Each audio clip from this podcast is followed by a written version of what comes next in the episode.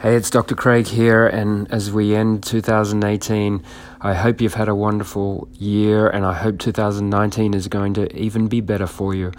But one of the things that I think we need to get back onto is dreaming, and really dreaming in the sense of thinking big and having outrageous type ideas and, and goals as such, but not really worrying if they come off or not, but more be focused on the journey, the process, at least having that creativity to think again rather than be stifled by reality and people telling you to live in reality and, and not dreaming big enough. I think society now is we've lost our our I suppose our our dreaming ability.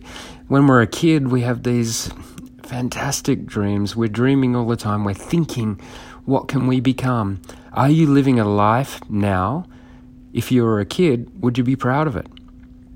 Is this the life you want to live? That's a really big question that's going to take a while for you to answer. But if the answer is no, then the next question has to be well, why not and what can I do about it? I know we have responsibilities, but responsibilities don't stop us dreaming.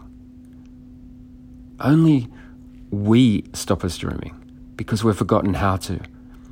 Don't get complacent about this. Don't waste a moment. Don't don't think that you can't dream anymore. Don't worry about what other people are saying and raining on your parade, raining on your dreams.